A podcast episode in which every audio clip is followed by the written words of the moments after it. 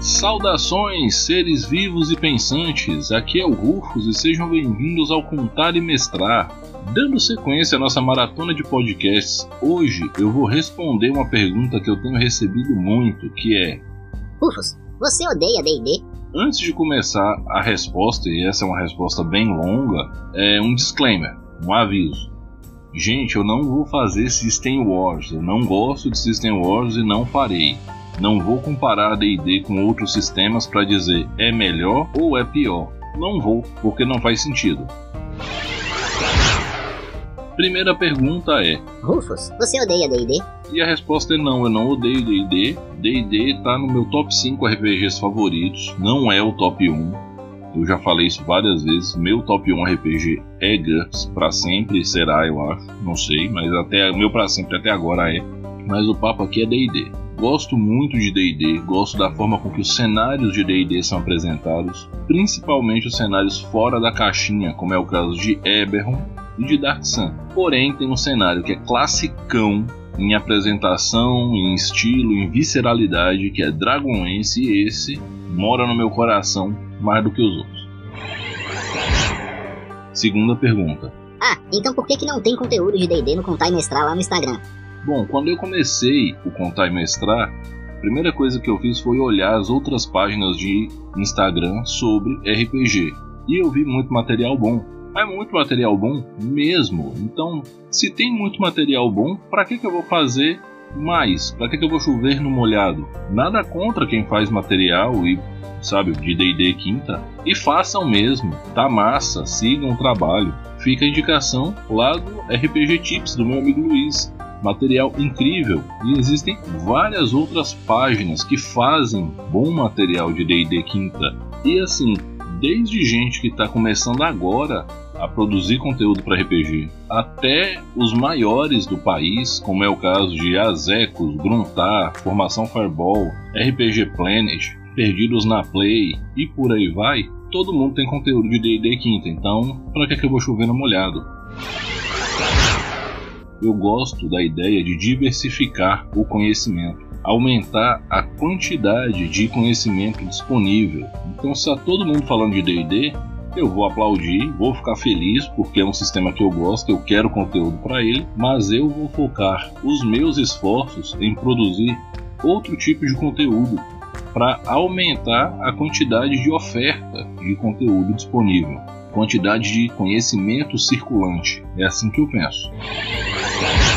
E dentro desse tema, tanto de gostar ou não de D&D e produzir ou não conteúdo para D&D, tem uma coisa que eu acho importante falar. Gente, existe vida além do D&D.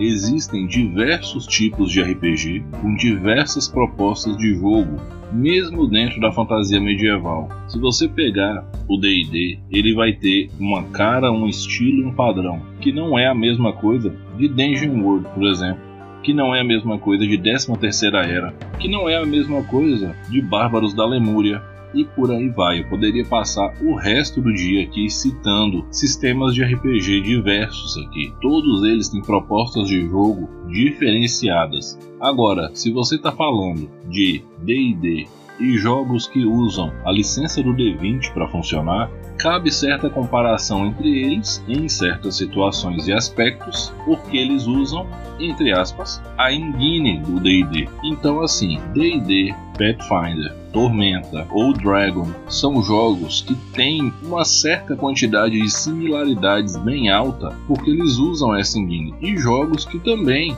fogem um pouco desse escopo medieval. Um exemplo claro fica por Mutantes e Malfeitores, sistema de super-heróis muito interessante, usa muito bem o sistema D20, é uma recomendação minha inclusive para quem quer jogar supers. Porém, nem tudo que foi feito com o sistema D20 presta. Call of Cthulhu D20 é a coisa mais escabrosa já feita com os mitos de Cthulhu, pelo amor de Deus. Quem já jogou qualquer RPG, entre aspas, sério, dos mitos de Cthulhu, seja Call of Cthulhu clássico, seja lá o que for, e já jogou Call of Cthulhu D20, sabe do que, que eu tô falando e sabe o quanto ele é ruim. E o termo é esse mesmo, é ruim. Bom, e a última pergunta é: Rufus, você gosta da quinta edição de D&D? Essa é uma pergunta que tem uma resposta sim e uma resposta não.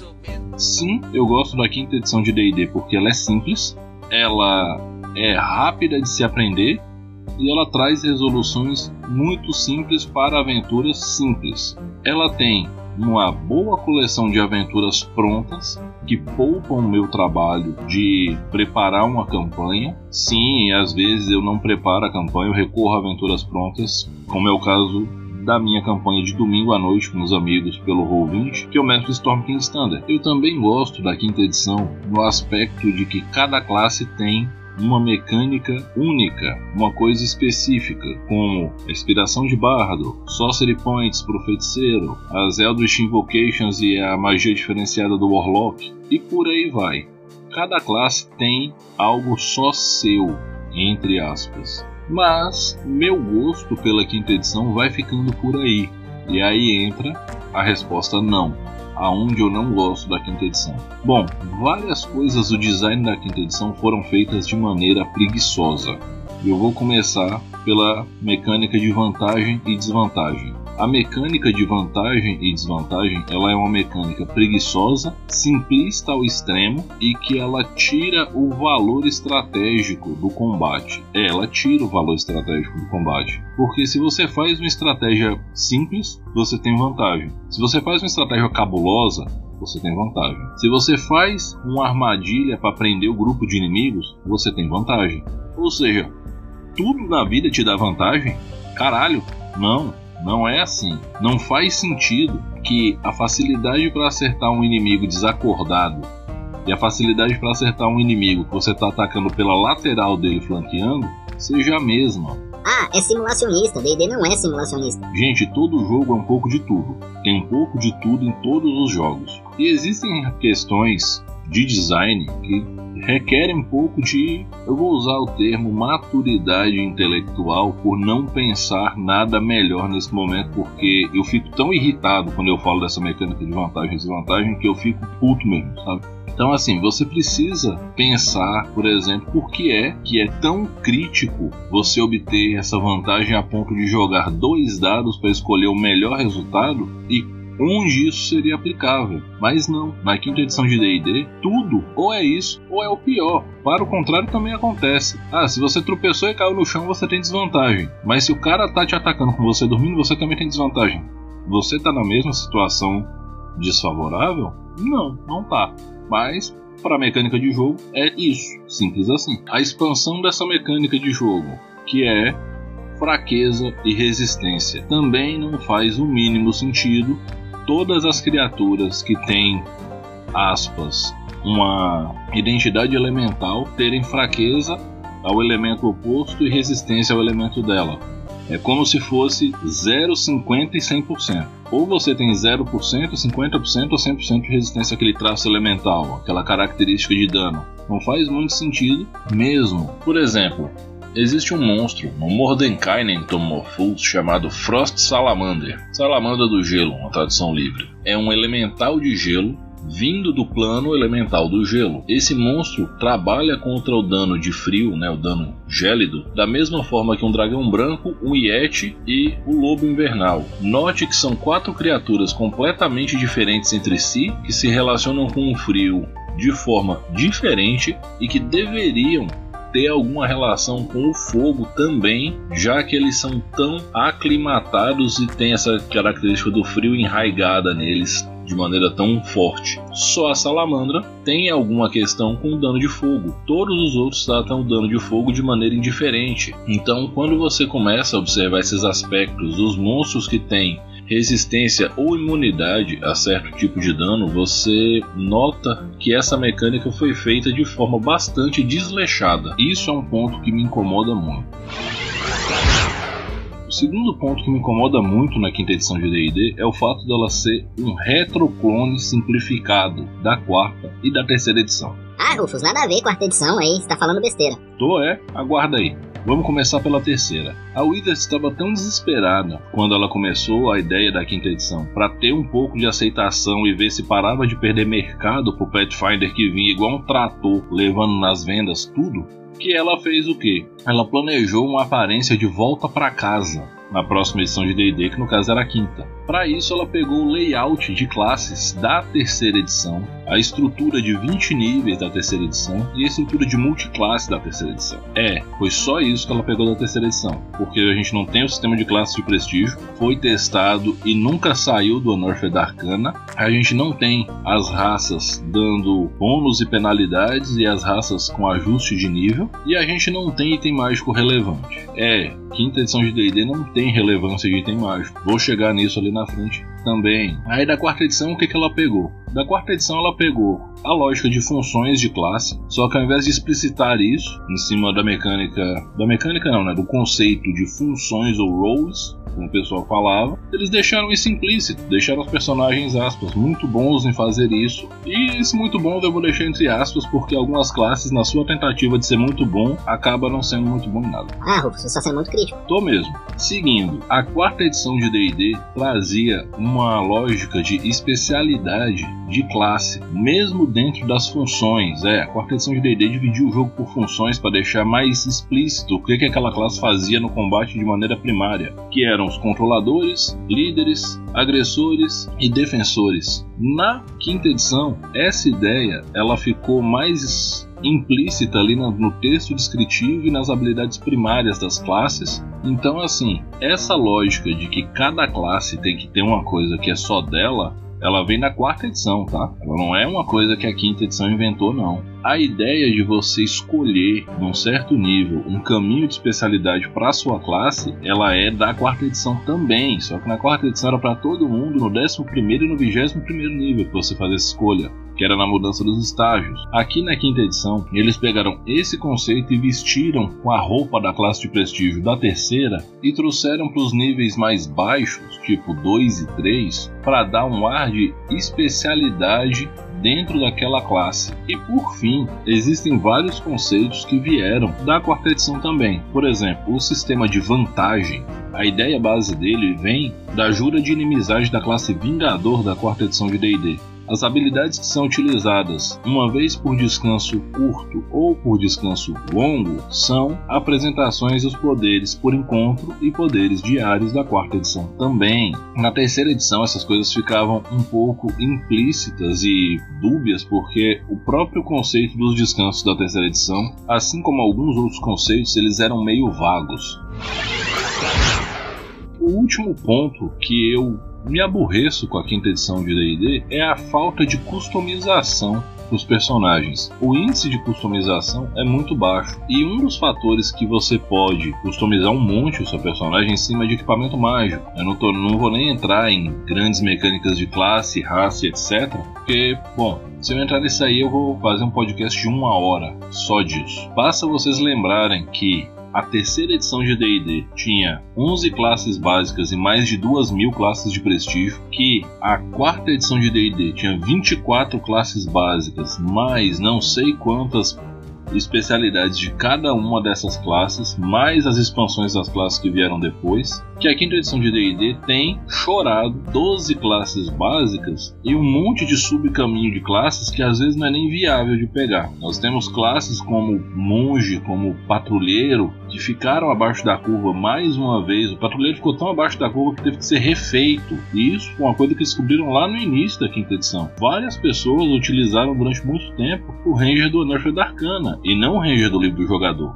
Era impossível jogar com ele porque ele era muito ruim, principalmente o Beastmaster, que era o Ranger carro-chefe da quinta edição. Quem jogou de Ranger na quarta edição com o Beastmaster ficou extremamente frustrado na quinta, porque o Ranger na quarta edição, principalmente o Beastmaster, era uma máquina de dano sem fim. Mas voltando aos itens mágicos, a quinta edição de D&D acabou errando bastante com os itens mágicos. Eles acabam não entregando tanta diferença e acaba que eles não fazem um peso real a ponto de você conseguir, aspas, dar algo novo pro seu personagem através do uso de um item mágico. E, bom, todo mundo curte item mágico, equipamento mágico é uma coisa bacana, todo mundo se diverte e foi um ponto do jogo em que perder o brilho completamente. A menos que você entregue só os itens mágicos mais apoteóticos e apocalípticos que tenham no livro do mestre e nos outros livros para os seus jogadores. De resto, tudo que um item mágico vai entregar para um jogador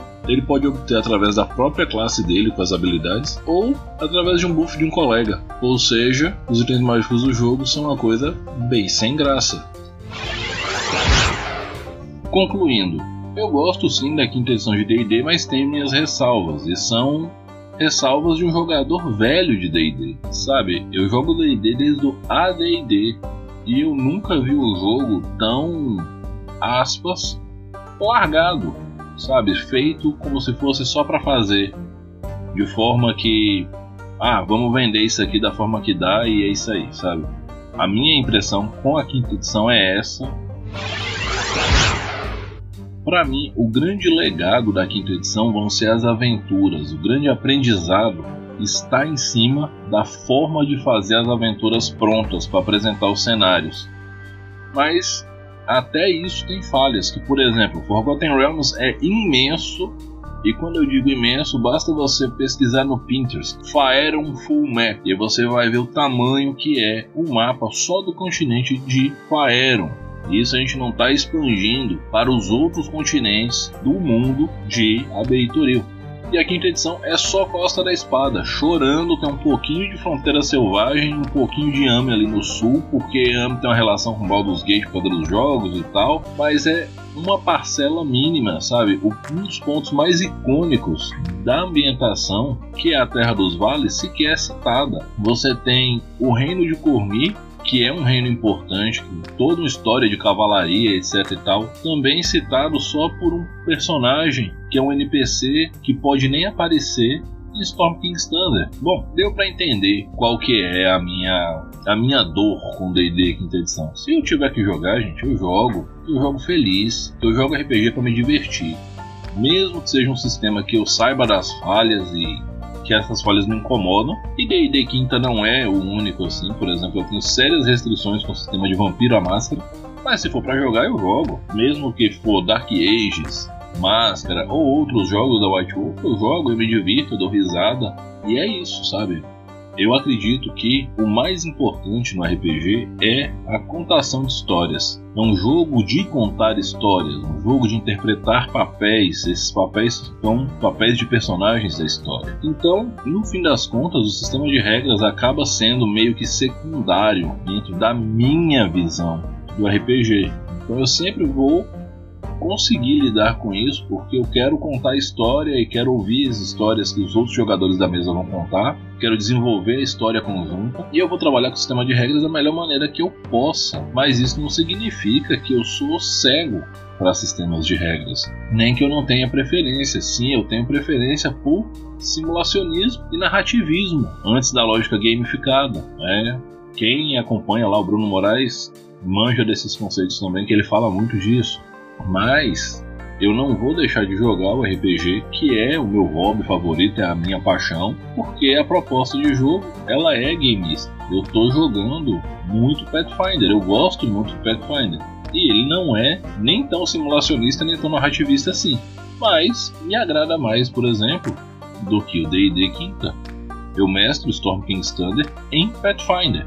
E eu espero que na sexta edição de D&D, que não tarde a chegar, pelo amor de Deus, que eles corrijam essas falhas, que o mundo não seja resumido em vantagem e desvantagem e que os personagens possam ter uma maior possibilidade de se especializar em algo relevante, não só mudar ali o subnomezinho e uma habilidade usada por descanso curto ou longo vocês podem me mandar uma mensagem lá no direct do Instagram. Vocês podem me mandar um, um e-mail no contaimestrar.gmail.com. Vocês podem comentar o vídeo no YouTube, porque o podcast agora é disponibilizado na forma de vídeo no YouTube também. Podem me deixar uma mensagem por voz ou por texto no Anchor.